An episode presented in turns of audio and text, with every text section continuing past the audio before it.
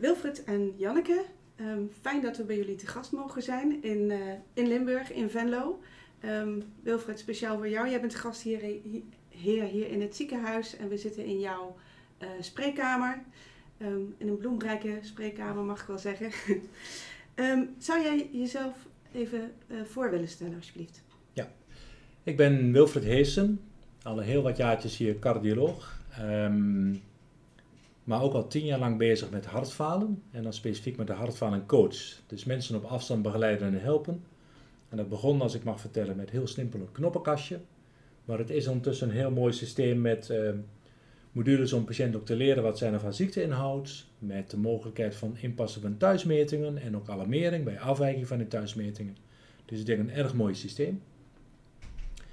Daarnaast ben ik uh, ook een aantal jaren bezig met e-health en dat heeft nu geresulteerd in een aanstelling tot CMEO, dat is Chief Medical Information Officer. Dat betekent eigenlijk ook dat ik voor alle digitale ontwikkelingen, niet alleen in het ziekenhuis, maar ook in de regio zijn we daarmee bezig, ja, het aanspreekpunt ben en ook de koppelaar ben zeg maar, tussen de medische professionals en de ICT'ers en de instrumentele afdelingen en alles. En wat maakt nou dat jij al jaren geleden, toen misschien anderen daar nog niet zo heel erg mee bezig waren, uh, gegrepen werd door digitale zorg? Ik denk dat er twee invalshoeken zijn. Specifiek voor hartfalen, dat je gewoon ziet hoe ernstig die ziekte is. Ik denk dat veel mensen het toch uh, niet beseffen. Het is bijna net zo erg als kanker. Ondanks al onze inspanningen gaat nog steeds 30% overlijdt helaas na een vijf jaar, gemiddeld dan genomen. En het gaat ook erg gepaard met veel uh, lijden en veel heropnames en veel mensen die benauwd zijn. En zo vaak komen mensen dan te laat. Die zijn al thuis een tijdje slecht, niet lekker. Ja, en als je dan in het ziekenhuis komt, dan moet je dagen tot week weer opgenomen worden. En je wilt zo graag het voorkomen dat als er een beetje al ontregeling zich aandient, dat je dan met bijvoorbeeld extra medicijnen of andere dingen kunt voorkomen dat die mensen opgenomen worden. En de tweede is gewoon nee, nieuwsgierigheid en enthousiasme over nieuwe dingen dan mag ik zeggen, ik ben helemaal niet zozeer een gadget freaks, maar de koppeling van zorg en organisatie. Dus wat kun je een organisatie beter doen om die zorg ook beter te maken, die, ja, die trekt me heel erg aan. En die voel ik me ook echt betrokken bij, want ik denk dat we ook uh, hele grote uitdagingen hebben en vooral nog krijgen in de komende tijd. Dank je.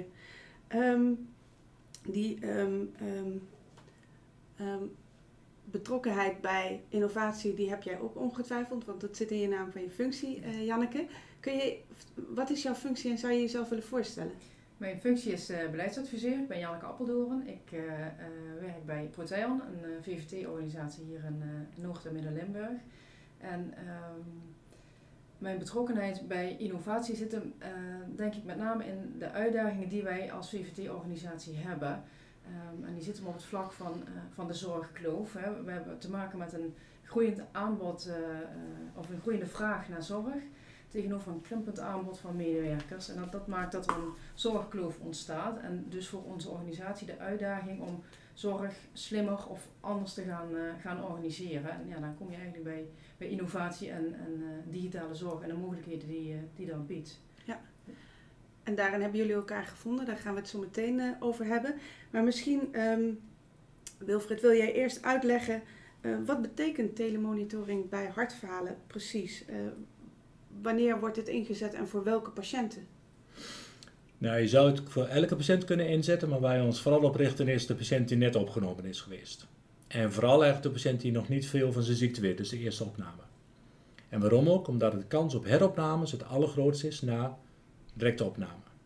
Patiënten moeten nog ingesteld worden op medicatie, ze moeten zelf nog leren wat ze moeten laten en doen voor de ziekte. Even één zijstap te nemen, zout gebruiken is erg belangrijk, want zout houdt vocht vast. Dus als iemand uh, ongebreideld zout blijft gebruiken, en het grapje van een zure haring, ja dat is toch geen zoutharing, maar er zit 10 gram zout in, dan kan die alleen daardoor al wat dusdanig veel vocht vasthouden dat er opnieuw moet worden opgenomen. Dus er zit een heel stuk kennis in, wat je graag wilt delen met de patiënt om te voorkomen. En er zit een stuk in dat je ja, op afstand, telemonitoring is zorg op afstand, niet de kennis alleen wil delen, maar het liefst ook meer van de patiënt weet. En dat is dan vorig jaar ook mede een beetje door corona in een stroomversnelling gekomen, dat we toen echt uh, ons lang gekoesterde plan, moet ik zeggen, nou zijn gaan uitvoeren met thuismetingen. Je zegt thuis een weegschaal, thuis bloeddrukmetingen. Technisch eigenlijk hele kleine innovaties, maar praktisch oh zo belangrijk. Heel makkelijk voorbeeld, iemand klaagt over duizeligheid. Bekend met hartfalen neemt niemand risico en zegt kom maar naar het ziekenhuis, we gaan kijken wat er aan de hand is. Dus hup die patiënt naar het ziekenhuis toe. Als je op afstand ziet dat de bloeddruk laag is en het gewicht mooi stabiel is, dan zal er waarschijnlijk niks met het vocht zijn, maar heeft hij net iets te veel tabletten. En het is het o zo praktisch zo vaak al bewezen, een tabletje minder, we bellen die volgende week terug. En de klacht is over. Nou, volledig ziekenhuis, bezoek bespaard, veel tijdsbesef voor de patiënt, maar ook voor ons, want um, belangrijk punt wat ik oversla, wij zijn ook al tien jaar bezig met een hartfalenpolie. Dat betekent met verpleegkundigen. Dus dat is de eerste stap al geweest, dat niet iedereen hoeft te wachten tot je eindelijk een keer bij de cardioloog komt een paar keer per jaar. Maar eigenlijk een bijna, op werkdagen dan, continu bereikbaarheid en begeleiding hebt van hartfalenverpleegkundigen. Gespecialiseerd daarin en die kunnen die mensen ook van veel meer van die praktische adviezen doen. En er is eigenlijk al een netwerkorganisatie in een kleine vorm, dus van alleen maar de cardioloog. Ik kwam eerst op het spreker van hartfalenverpleegkundigen, maar nu zitten er nou, tot honderden mensen tegelijk in het monitorsysteem van zowel verpleegkundige als cardioloog, die thuis zijn. Waaruit bestaat dat monitorsysteem? Wat, wat um, meet een patiënt thuis en op welke manier komt dat, uh, komen die gegevens in het ziekenhuis? Bij ons is het uh, de SANA-coach van het bedrijf SANANet. Die is dus al lang geleden daarmee begonnen. En die heeft dus een aantal ja, modules die op de PC of de laptop van een patiënt komen te staan. En je kunt zelfs daar verschillen in maken. Dus iemand net is opgenomen, laat je hem vrij regelmatig zijn klachten invoeren. Bent u meer of minder benauwd dan gisteren? Voelde zich kortademig? Voelde zich niet lekker? En sinds kort nemen we daar dus ook meten ook weer mee, van gewicht en bloeddruk. En het systeem is al behoorlijk slim. Je kunt van tevoren grenzen instellen. Als alles binnen de grenzen blijft, krijgen wij, hartfalenpolie, geen alert. Omgekeerd, als iemand klaagt, ik voel me niet zo lekker, of het gewicht gaat boven een bepaalde grens, of de bloeddruk, krijg je al automatisch een alert. Dus elke ochtend is het eerste wat de hartfalenverpleegkundige doet, alle alerts nakijken. Zoals onderverdeelde oranje en rood. Nou, te raden valt wat die betekenen. En neemt direct contact op. En dat is een mooie getrapte systeem van die hartfalencoach. Waarbij ik zei, nee, dit is dan voor exacerbaties, dus metingen voor heropnames. Maar je hebt ook een kennismodule. En het gaat best ver. Ook een oude iemand van 80 krijgt te horen wat een ACE-remmer is en wat die voor hem doet en wat het betekent. Dus in hele kleine stapjes. En ik vind echt dat ze dat mooi ontwikkeld hebben in Jibbe Janneke taal. Krijgt de patiënt te leren wat zijn ziekte is, wat zijn behandeling is, wat hij eraan kan doen. Dus dat is echt een, ja, een tweezijdig systeem. Informatie geven en alerts ophalen voor als het dreigt mis te gaan. Hoe reageren patiënten erop? Wat vinden ze ervan dat ze op die manier contact hebben met de hartfalenpolie? Als ik eerst begin te zeggen dat sommige mensen is onwennig zijn om mee te beginnen, want dat is precies het doel van het project waar we nu bij elkaar zitten. Als ze het eenmaal doen, is iedereen, mag ik echt zeggen, tevreden tot zeer tevreden. Er is maar een enkeling die toch vaak zegt: Ik wil niet met de apparatuur omgaan, die het niet durft, die het inlevert. Maar echt, de meeste mensen zijn zeer tevreden. En enquêtes blijkt ook altijd van: Ik zou het niet graag willen missen. Als wij zeggen: Het is al lang stabiel, het hoeft niet meer. Nou, zeggen de mensen: Mag ik toch niet onder controle blijven? Dat is vaak gewoon de reactie. Janneke, jouw organisatie Proteon is er ook bij betrokken. Wijkverpleegkundigen hebben ook een rol bij uh, telemonitoring. Wat doen zij precies? zij begeleiden eigenlijk net die mensen die Wilfred beschrijft met dat koudwatervrees, die begeleiden zij in de thuissituatie bij die uh, monitoring en, en het uh, werken met die, uh, met die SANA-coach.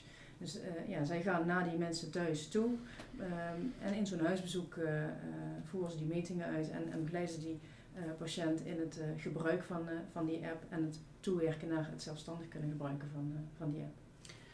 En zij spelen dus vooral een rol bij de instructie en niet bij bijvoorbeeld opvolgen van oranje of rode vlaggen. niet direct in de, in de opvolging van de vlaggen, wel in de signalering. Uh, dus op het moment dat zij signaleren van goh, hier uh, is bijvoorbeeld een afwijkend gewicht of bepaalde afwijkende metingen, dan nemen zij ook contact op met, met de poli. Ja. En is dit echt nieuw werk voor um, jullie als um, thuiszorgorganisatie? het is nieuw in de zin dat we ze begeleiden bij het gebruik van, van die SANA-coach. Uh, bloeddrukmetingen, dat voeren we natuurlijk sowieso wel uit in de thuissituatie. maar het begeleiden bij het gebruik van, van die app van de SANA-coach, dat is, dat is nieuw voor, voor onze wijkverpleegkundigen. Ja. Um, wat doet het feit um, um, dat jullie via deze telemonitoring tot elkaar gekomen zijn, sowieso voor samenwerking tussen de eerste en tweede lijn als het gaat om uh, mensen met hartfalen? ik denk dat de lijnen sowieso veel korter zijn, uh, zijn geworden. Doordat mensen elkaar via dit project hebben leren kennen. De, de wijkverpleegkundigen van, van en de mensen hier op de Vickerie hebben elkaar via het project leren kennen. En daardoor zijn de lijnen veel korter en is er ja, sneller afstemming mogelijk. Dus ik denk dat dat sowieso winst is van deze samenwerking. Als ik die mag aanvullen, ben ik er zelfs wel trots op. Want ik denk dat een van de toekomstmodellen waar we echt naartoe moeten werken, hè, met de uitdagingen, niet eens financieel, maar ook veel personeelstechnisch, is netwerkzorg. En netwerkzorg is denk ik precies wat we hier doen, dat je niet alleen maar zorg aan het ziekenhuis levert, maar zorg in de hele keten samenwerkt. Het is echt een mooi construct dat je de patiënt centraal houdt, maar dan ook vooral zorgt dat vragen die niet al te moeilijk zijn, in de eerste ring worden afgevallen. En dat zijn mantelzorg, maar dat is ook thuiszorg. In de volgende stap zou dat ook de POH van huisarts kunnen zijn, dat is de volgende stap die ons uh. En eigenlijk pas alleen als het nodig is, hoef je naar het ziekenhuis toe. Terwijl aan de andere kant, net zo mooi in het systeem vind ik, het is ook vrij duidelijk nu, of heel duidelijk eigenlijk, het blijft hoofdverantwoordelijkheid van een cardioloog. Maar uiteindelijk gaat via de hartfalenpolie en de samenwerking met de thuiszorg, worden beslissingen genomen. En dat heb ik zelf gemerkt, dat ook vaak een drempel is, dat samenwerken. Wie wordt dan hoofdverantwoordelijk? Dat is vaak een bestruikelblok. Een plasterbletje voorschrijven is niks moeilijks aan. Maar de meeste huizen zeggen toch, oeh, ik heb niet zoveel hartfalenpatiënten. Die weten dat het een ernstige ziekte is en die zijn huiverig om zich ermee te bemoeien. Maar als je nou het doel kunt bereiken dat er een heel ja, systeem klaar staat, ze weten zich gebackupt, ze kunnen straks idealiter direct bij de gegevens die van vitaal belang zijn, dus dan moeten ze ook bijgeschakeld worden in het netwerksysteem. Dus ze kunnen zien wat de afgelopen tijd gebeurd is. En het hebben we zelfs al op een kleine schaal uitgeprobeerd een paar jaar geleden, dat een hartfalenverpleegkundige van ons in een huisartspraktijk is gaan zitten. Dat ging prima. Als je die drempel maar over bent. Maar nogmaals, ik wil toch graag herhalen, het is echt een mooi voorbeeld van netwerkzorg. Wat echt volgens mij niet alleen voor hartfalen, maar voor veel meer chronische zorg het middel is om de zorg bestendig te houden in de toekomst. Met alle uitdagingen. Want dat is een mooi bruggetje naar wat, ik eigenlijk, wat eigenlijk mijn volgende vraag zou zijn.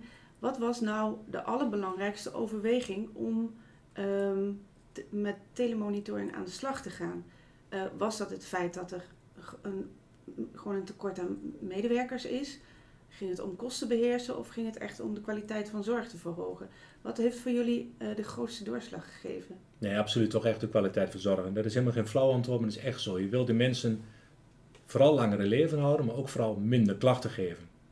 Het zijn veel oude mensen en dan ga je nog vaak meer voor kwaliteit dan voor kwantiteit van zorg. Of van leven moet ik zeggen, sorry. En hoewel er dus nu een paar studies zijn, dan ga ik even vakinhoudelijk worden, die eindelijk bewezen hebben dat je misschien wat langer kunt leven, zijn verreweg de meeste verbeteringen bij hartfalen, ook de meest recente middelen, gericht op verbetering van kwaliteit van leven. Minder benauwd, minder vaak heropgenomen worden. En die precies die, dat fenomeen willen we ook bieden aan de mensen. De tweede vraag erbij is pas wat, je, wat we net gezegd hebben, al die tsunami, want het gaat bijna verdubbelen de komende 10, 20 jaar, om die goede zorg te kunnen blijven leveren. Het aantal patiënten bedoel je gaat Het aantal patiënten gaat verdubbelen. Ja, hartfalen staat in de top 5 van chronische ziektes die gaat groeien. En dat zijn onze grootste uitdagingen. En dan heb ik liever nog niet over, ineens over geld, want dat is een politiek besluit, wat wij met z'n allen willen spanderen, maar zorgpersoneel. Iedereen heeft, denk ik, al lang die vergelijkingen gehoord, maar om de zorg te kunnen handhaven met deze groei, zou in plaats van 1 op de 7 elke 1 op de 4 schoolverlaters zou in de zorg moeten gaan werken. Onmogelijk. Dat gaan we nooit bereiken. Dus je moet wel andere methoden vinden. Anders zijn notabene, zou je kunnen zeggen, wij zelf hebben straks niet meer dezelfde kwalitatieve zorg die we zouden willen en moeten kunnen verlenen. En is die netwerkzorg, waar jij net uh, het een en ander over uitlegde, is dat dan uh, de oplossing? Want uh, een deel gaat naar jullie, Janneke. Een deel van het werk gaat naar jullie. Um, je vertelde net dat is nieuw, hè? dat hebben we nog niet eerder gedaan. En uh, de thuiszorg zit ook met een groot personeelstekort. Is dit dan een oplossing? Ja, ik, ik denk het wel. Um, we willen ook graag bijdragen aan die netwerkzorg om die zorg vanuit het ziekenhuis te verplaatsen naar, naar de thuiszorg. En daar ook veel meer aan de voorkant te gaan investeren. Um, dat doen we bijvoorbeeld met die begeleiding nu, hè, doordat we meer aan de voorkant gaan, uh, gaan zitten. Um, waardoor die zorgvraag aan de voorkant al beter te beheersen is. Um, wat maakt dat je aan de achterkant straks niet nog een veel grotere zorgvraag uh, gaat krijgen. Ehm, dus dat is denk ik een van de belangrijkste redenen waarom we juist uh, een bijdrage willen leveren aan het verplaatsen van die zorg in het ziekenhuis en, uh, naar, naar de thuissituatie. Janneke Wilfred vertelde net over de voordelen van netwerkzorg en dat beaamde jij. Hoe was die situatie dan hiervoor? Het, het, was eigenlijk ieder zijn eigen stukje zorg en daar zat, daar zat weinig afstemming. Um, door uh, de samenwerking die we nu hebben en de netwerkzorg die we, uh, die we kunnen leveren op deze manier, kunnen we vanuit de thuiszorg veel meer investeren uh, in, in, in preventie en die begeleiding aan de voorkant. Om te voorkomen dat die zorgvraag enorm gaat groeien en we daar dus veel meer zorg moeten gaan leveren. En wat bedoel je precies met preventie en begeleiding aan de voorkant? Um, we zien deze uh, uh, cliënten nu eerder in de, in de thuissituatie en kunnen daarin ook de, de afstemming zoeken uh, met de hartfalenpolie uh, op het moment dat daar signalen of aanleiding toe is. Um, die cliënten die zagen we eerder niet op deze manier. En, en dan gingen we daar zorg leveren en ontstaat er vaak een, een grotere zorgvraag, doordat je niet al aan de voorkant in de gaten hebt wat er speelt. En doordat we daar nu eerder bij betrokken zijn, Um, en in de samenwerking met Vicarie is dat, um, kun je dat aan de voorkant beter, uh, um, hoe zeg ik dat? je, hebt dat? je kunt dat beter in beeld brengen. Ik denk zelf dat ik wel goed kan, dat kan aanvullen. We zijn uiteindelijk vrij bescheiden ingeschoten. Hè? Dat we vooral zorgen dat meer mensen gebruik kunnen maken van de SANE-koorts. Maar ik zie de meerwaarde meer in twee dingen. Ten eerste kwamen ze al lang bij mensen met hartfalen, maar wisten niet goed wat ze moeten doen. Nou, een ander onderdeel wat ik netwerkzorg noem is ook professionele samenwerking. En een heel team van thuiszorgverpleegkundigen heeft training gehad in wat is hartfalen, wat zijn signalen om te herkennen, etc. Dus een hele meer scholing is ook samenwerking. En wat we niet echt heel reëel besproken hebben, maar waar ik beslist in geloof, dat is patiënt thuis. Zoals vroeger de huisartsen thuis kwamen, met alle respect wat steeds minder gebeurt. De thuiszorg ziet de persoon in zijn eigen omgeving. En dan kun je ook dingen signaleren als eetvoedingsgewoontes. Als je de pot zout staan of het eten ziet. Of andere dingen ziet. Dat is weer meerwaarde die wij tot nu toe nog steeds niet kunnen bieden. Wij gaan niet bij iemand thuis langs. En waarom vertel ik dit? Dat is toch wel een punt. Wij hebben regelmatig verdenking bij mensen die weer herop worden genomen, dat het komt door fouten. En lang niet altijd bewust, maar gewoon, ja, ik wist niet dat er zout in zat. Ik wist niet dat ik maar een drink moest houden. Ja, ik was drie kilo zwaar en ik heb geen signaleren gedaan. Nou, en een stukje wordt al beantwoord door de metingen op de koorts, maar het blijft als het blind. En nu komt de meerwaarde van professionals thuiszorgmedewerkers die thuiskomen. Ik denk echt dat dat misschien moeilijk meetbaar, maar weer een stukje winst gaat bieden dat je patiënten beter kunt begeleiden. Helder. Het is een beetje, het is misschien een beetje een brute overgang van de harmonieuze wereld van de netwerkzorg naar uh, de, de financiering en bekostiging van telemonitoring. Maar um, Jullie hebben veel investeringen gedaan um, om uh, dit hele systeem in de lucht te krijgen. En met jullie bedoel ik uh, Vicurie. Hoe, op welke manier hebben jullie die investeringen kunnen doen? En uit welke gelden zijn die bijvoorbeeld bekostigd? Het eerste bron is geloof. En zelf maar doen zonder al te veel aan te trekken. Want als je ermee bezig bent, word je wel een beetje, hmm, hoe zal ik het netjes zeggen? Ja, nou toch wat moeizame discussie.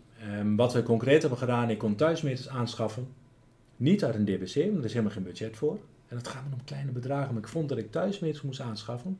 Om die mensen die het geld of die beschikbare middelen niet hebben, tenminste een bloedikmeter en de weegschaal thuis te kunnen geven. Het is letterlijk geven, want ze zijn ja, tientjes werk tot 100 euro. Je hoeft ze niet eens terug te krijgen, bij wijze van spreken. Dat hebben we dan gedaan op tijdelijke basis met JZO-JP en transformatiegelden. Dat zijn de twee instrumenten die u hebt, maar dat zijn wel tijdelijke dingen.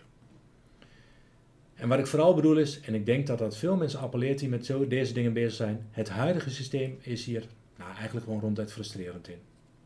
Want je weet dat je eigenlijk goede dingen doet, even los van wetenschappelijk keihard bewijs, maar je zorgt dat je minder heropnames probeert na te streven. Maar in feite heb je minder poliebezoeken en minder heropnames, heb je de clue te pakken. Het ziekenhuis krijgt minder inkomsten. En nog een factor erbij, dat meet je niet, want die plek wordt onmiddellijk ingevuld door alle nieuwe patiënten die op je dak komen. En daar zit toch, met respect voor de taak die zorgverzekeraars hebben, de huidige, het schurende effect, zeg maar. Het ziekenhuis wordt eigenlijk afgestraft voor goede dingen, minder vaak naar de poli komen, minder ziekenhuisopnames, terwijl het systeem is nog steeds een declaratiesysteem, dat is daarop gericht. Wat zou volgens jou een oplossing zijn? Hoe moeilijk ook, en misschien een beetje idealistisch gedreven, maar je zou een budget moeten maken. Dan geef je vol voor investering. Je, mag, je maakt mensen mogelijk om niet alleen maar metertjes aan te schaffen, maar echt ook die coaches in te zetten, samenwerken aan te gaan. Dus je hoogt het budget op. En voor mij pad zou je het dan drie of vijf jaar mogen bevriezen. Haal dan de declaratiefactor eruit. En laat ons dan bewijzen dat we ondertussen dus meer mensen met hetzelfde middelen kunnen zien. Met die voorgestelde budgettering. En ik snap dat het lastig is, want het ziekenhuis krijgt één grote pot en niet alleen maar een potje hartfalen. Maar ik kan geen andere manier bedenken die recht doet aan dat je beloond wordt voor investeringen en ehm, om mensen minder vaak naar het ziekenhuis te krijgen. En gelijk meeneemt dat je ondertussen dus de groei verdisconteert. Want dat is de, voor mij de grootste angel. Iedereen zegt, ik wil resultaat zien. Nou, in de feite zou je nog wel resultaat kunnen uitrekenen per patiënt een per capita discussie, dat je daar zegt, maar kijk nou eens dat ik dat voor 5% minder doe. Maar je moet die 5% behouden. Maar eigenlijk moet je geld vooraf toch hebben, want kijk naar een gemiddeld bedrijf. Je hebt nooit research and development of je hebt nooit innovatie zonder voorverinvesteringen. In feite wordt ons van ons gevraagd om dat te doen binnen het potje geld wat we hebben, wat de grootste moeite is om de zorg te kunnen handhaven. En ja, natuurlijk zijn er dan, maar jullie krijgen toch JSDP geld, jullie krijgen transformatiegeld. Maar let op, dat zijn tijdelijke potjes. Juiste zorg op de juiste plek. Juist, sorry, afkorting. Dat, uh, sorry. Juist zorg op de juiste plek gelden, ja. ja. Maar er zijn tijdelijke potjes en het jaar daarna komt de verzekeraar vragen en laten zien hoe je dat aantoonbaar besteed hebt. Ja, ja. Hoe geldt dat voor jullie? Voor ons zit er op dit moment in de bekostiging geen belemmering. Um, maar dat heeft ermee te maken dat de begeleiding die wij uitvoeren in de thuiszorg, dat is reguliere wijkverpleging. Dus dat, is, ja, dat wordt gewoon uh, dat wordt bekostigd. Ondanks dat het... Uh, eigenlijk uh, ja, werk is dat je voorheen niet uitvoerde. Ja, je zou het kunnen zien als een kortdurende nazorg uh, van, vanuit het ziekenhuis. En dat is, ja, dat is eigenlijk gewoon een betaaltitel binnen de wijkverpleging. Dus daar, uh, ja, daar is reguliere bekostiging voor. We hebben gebruik kunnen maken van een subsidiemogelijkheid van de overheid, ook speciaal rondom de COVID dat gedaan, dus dat is heel positief. Die heet de ZET-subsidie, stimulering e-health thuis. En daarvan hebben we gebruik kunnen maken om dit project, hè, dus tussen Vickery en Protein, op te kunnen tuigen. Dat was dan 50.000 euro en dat gaf ons de gelegenheid om hier te kunnen starten. Dus we hadden net over financiering. Dit is geen reguliere financiering geweest. We hebben die subsidiemogelijkheid kunnen benutten om dit überhaupt van de grond te krijgen. En dat hebben jullie samen gedaan, Portail en Vicurie? Ja. Ja, Portail heeft de aanvraag gedaan, want het is een stimuleringsregeling voor de thuiszorg. Dus uh, Portail heeft die aanvraag gedaan, maar dat hebben we in samenwerking met Vicurie uh, gedaan, inderdaad. Ja. Er zijn ook geluiden dat er nog te weinig wetenschappelijk bewijs is dat uh, telemonitoring daadwerkelijk iets oplevert voor patiënten. Hoe kijk jij daarnaar? Wisselend. Um, in die zin, ja, het klopt. Ik kan niet de studie overhandigen nu dat mensen uh, langer leven, of misschien minder vaak worden opgenomen, althans niet op harde schaal. Maar er zitten een aantal uh, facetten aan die discussie. En ten eerste waren het oude studies die vaak een hele oppervlakkige vorm van telebegeleiding deden. En ook mensen die al jarenlang hartfalen hadden, Oké, daar komt dus geen vergelijking uit, geen positief voordeel uit. Uit de studies bleek wel, de TEAF-studie onder andere, dat mensen de subgroep van mensen die net ontslagen waren, leek al wel een positieve tendens te zijn. Maar op een gegeven moment kun je ook de vraag stellen, ja, in hoeverre moet je nou dat doen als een geneesmiddel? Moet je werkelijk een randomized controlled trial voorkomen om dat te bewijzen? En ook die vind ik genuanceerd. Maar als ik nu alleen kan aantonen dat mensen minder vaak naar het ziekenhuis hoeven te komen, heb ik al een praktisch voordeel. Dus mijn woorden van minder vaak naar het ziekenhuis, automatisch dus meer tijd voor andere patiënten, heb ik in feite dan al bewezen en dat staat wel vrij goed vast. Dat kun je makkelijk bewijzen. En er zijn ook wel degelijk al kleine studies. Het Slingeland ziekenhuis heeft een observatie gedaan, ook dus ook in Nederland, met een intensieve vorm van thuisbegeleiding, vergelijkbaar zoals wij dit doen. En dan kwam er zelfs een heel duidelijk voordeel aan, ook aan minder heropnames. En dan zijn we terug bij wat ik een tijdje geleden zei al in deze discussie over wetenschappelijk bewijs. Heel veel nieuwe studies van nieuwe geneesmiddelen laten niet zozeer op een sterfte zien, maar wel minder heropnames. En dat betekent dus een verbetering van kwaliteit van leven. En dat vind ik in deze groep die toch al oud is, een hele belangrijke. Mensen zelf, hè, die zeggen ook, ik hoef niet per se ouder te worden dokter, althans in bepaalde opzichten kunnen ze dat antwoord direct of indirect geven, soms ook heel direct, hè, maar als ik een beetje kwaliteit van leven nog overhoud. Minder heropnames is niet alleen kwaliteit van leven, maar is ook efficiency. Ja, maar dan zeggen we graag eerst de kwaliteit van leven en tweede dan de besparing van de zorg. Maar dat is wel gelijk het antwoord. Waarom dan ik zeg, zo kunnen wij die grote groei die op ons afkomt, beter in uh, beheersbaar houden. En Nogmaals, ik, ik snap dat het antwoord terecht is inderdaad, er zijn geen keiharde studies van. Er lopen verschillende studies, ik hoop dat het antwoord wel gaat komen. En de moeilijkheid is natuurlijk weer, echt een harde traal zul je honderden, of niet misschien nog meer mensen voor nodig hebben. En dat is zelfs moeilijk om te denken, hoe doe je dat geblindeerd? Hè? Want als je één neemt, als je het vrijwilligheid doet, krijg je automatisch de jongere, meer gezonde mensen die wel IELTS willen. En de oudere mensen die niet willen, heb je in de verkeerde groep zitten. Dus je moet dan echt ook wel een hele strikte trial doen. Voorlopig ga ik voor mezelf ervan uit in het geloof en ook wel bewijs wat ik net zei uit meer kleinere studies van. Het is echt praktisch op zijn minst al bewezen dat je mensen goed mee doet. Welk aandeel van de patiënten ehm, kiest op dit moment voor, eh, in, in overleg met de cardioloog uh, voor telemonitoring? We zitten ongeveer op 30, 40 procent van de mensen die ongeveer de doelgroep zeg maar, zijn. Dus mensen die minstens al een keer zijn opgenomen met hartfalen of die heel duidelijk een indicatie van hartfalen op de polykliniek. En dan mag daar juist gelijk bij aansluiten. Dat is ook de grootste reden van de proef nu met thuiszorg. Heel veel mensen zijn azelend om dit aan te gaan. Er is niet eens alleen dat ze geen laptop of mobieltje hebben, maar dat het om gezondheid gaat. Het is misschien toch wel even iets anders dan telebankieren. Vergelijking die vaak gemaakt wordt met oudere mensen die telebankieren best op grote schaal thuis gebruiken. Maar ze moeten een drempel over. En eigenlijk is de doelstelling die we willen bereiken, is dat je van 30, 40% misschien naar 70% kunt groeien. Dat wil ik eigenlijk bereiken. En dat gaan we niet keihard bewijzen. We gaan 50 mensen nu includeren in deze proef. En daar proberen we genoeg practical evidence, om het zo maar te zeggen, uit te halen. Om echt te zeggen, nou lijkt het erop dat het ons gaat lukken. Gaan we het echt op grootschalige schaal doen. Maar ik wil ik wel alvast positief beantwoorden. Um, Protean is uh, niet de enige zorgverlener in de buurt hier. De anderen hebben er lang gezegd, als het enigszins positief blijven, laat ons maar een signaal te geven. We doen heel graag mee. Dus als je het concept vertelt, ja, mag ik zeggen, krijg je heel snel de handjes op elkaar. Um, er gebeurt al heel veel hier, met veel verschillende organisaties samen. Hoe kijken jullie naar de toekomst? Wat zou je nog graag willen realiseren op het gebied van uh, digitale zorg voor uh, mensen met hartfalen? Ik zou het liefst nog de huisarts erbij betrokken. Dat is namelijk de kring van netwerkzorgers rondom de patiënt compleet. Hè. En dan zouden ook vragen makkelijk via de POH kunnen gaan. Die doen immers al heel vaak bloedcontroles of die krijgen ook vragen binnen van benauwdheid. Dus ik schets weer, en het plaatje heb ik jullie net laten zien, het netwerk, letterlijk een netwerk van de eerste cirkel en de tweede cirkel om de patiënt heen. En dan zet ik nadrukkelijk de verpleegkundigen, thuiszorg, POH, zitten in het eerste netwerk. En ons professionals, ons dokters, misschien in de tweede ring. Je hebt ons pas nodig als je ons nodig hebt. En dat maakt ook, dan draai ik er even een verhaal van investeringen en kosten om, zo kun je veel meer mensen tegelijk onder controle houden. Er zit namelijk gelijk een tweede component bij waar je in gelooft. En daar is Maastricht Universiteit heel druk mee bezig. Om die systemen slimmer te maken. Gewoon een machine learning en artificial intelligence. Dat zij de gegevens die van een patiënt komen, combineren en misschien wel nieuwe voorspellers kunnen ontdekken die een ontregeling voortijdig voorspellen. Dus nog voordat er iets met een patiënt is, ja. voordat het gewicht stijgt bijvoorbeeld? Klopt, want gewicht is maar een factor. Want iemand kan ook, uh, ja, als je slecht eet, val je qua kilo's spiermassa af. En dan kun je toch vocht vasthouden, zie je niks aan het gewicht. Dus misschien waar ik al gedachten over heb geluid, maar nog niet direct lukt, is een slimme weegschaal. Namelijk een weegschaal die al lang bestaat trouwens met body composition. Dat is heel simpel. Niet alleen je volle gewicht bepaalt, maar ook je vetgehalte, je vochtgehalte. En dat moet, misschien is die meting al wel veel beter zou een investering betekenen in dat we moeten upgraden naar slimme weegschalen. Maar ze zijn er lang commercieel. Ze zijn eens veel duurder.